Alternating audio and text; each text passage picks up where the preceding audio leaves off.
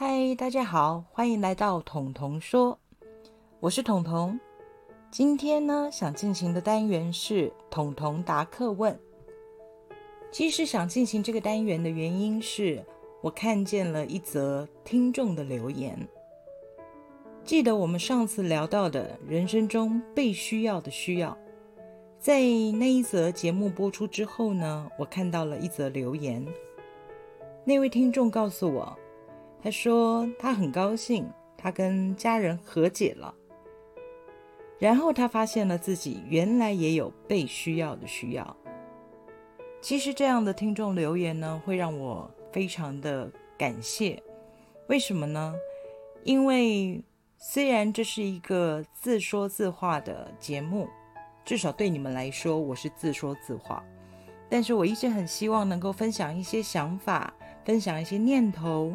给你们这些朋友，我认为的空中的朋友。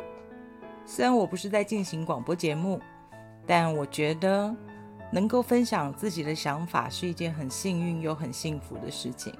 尤其是当我发现我的想法、我提出的念头、我提出的嗯自己人生上的体悟，能够让其他的人获得一些。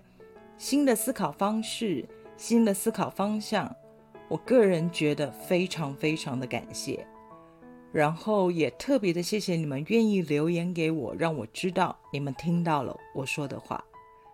也许我说的话不是最有道理的，也许我说的话不是最有趣的，但是我觉得，嗯，人生到现在这个阶段，我觉得分享是一件很重要的事情，也就是我觉得。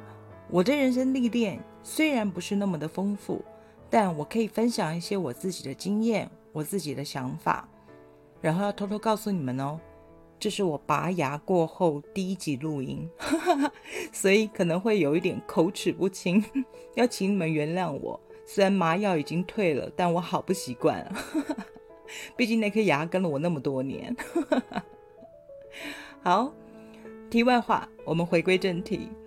我要说的是，今天录彤彤答客问，纯粹就是为了要感谢听众的留言。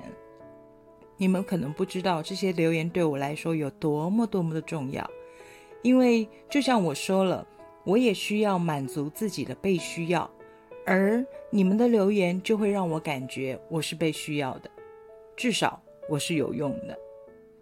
所以虽然这一集的节目不太长，但真的就是为了感谢你们的留言，而且谢谢你们告诉我你们的想法，这是我最感动的一件事情。好，彤彤的答客问今天就到这里，不是很长的篇幅，只是为了表达感谢而已啊！我说了好多次感谢，可见我多么的感谢。好，那我们下一次彤彤的天马行空再见喽。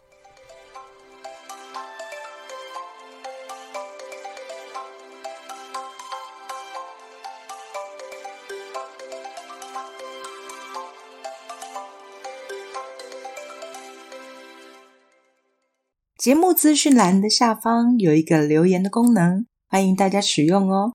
让我听听你们的想法，也让我们好好的交流一下。